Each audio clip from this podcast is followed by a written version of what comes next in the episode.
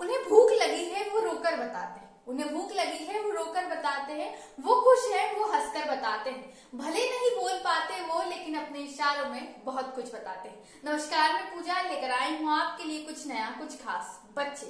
इस दुनिया में वो शख्स वो इंसान जिनकी भोलेपन जिनके इनोसेंट के आगे हर कोई अपनी हर कोई अपनी खुशी को कुर्बान कर देता है हर कोई केवल उन्हें हंसाना चाहता है जो वो रोने लगे तो वो भी रोने लगते हैं आज के समय में जहाँ हर चीज हमारे सामने है ऐसे समय में उन बच्चों को सबसे बुरा विपरीत जो असर पड़ रहा है वो है इंटरनेट की दुनिया का जहाँ माँ बाप अपने पर ज्यादा ध्यान और उन पर कम ध्यान दे रहे हैं और कई बार तो उन्हें इतना गुस्सा आ रहा है कि उन छोटे से बच्चों को भी सजा देते वक्त वो ये नहीं सोचते हैं कि वो सिर्फ बच्चे हैं हमें ये ध्यान रखना चाहिए कि जब हम थे उस समय हमारे पेरेंट्स के पास इतना फोन और इंटरनेट का जमाना नहीं था जो आज उसका हम उपयोग करें लेकिन अपने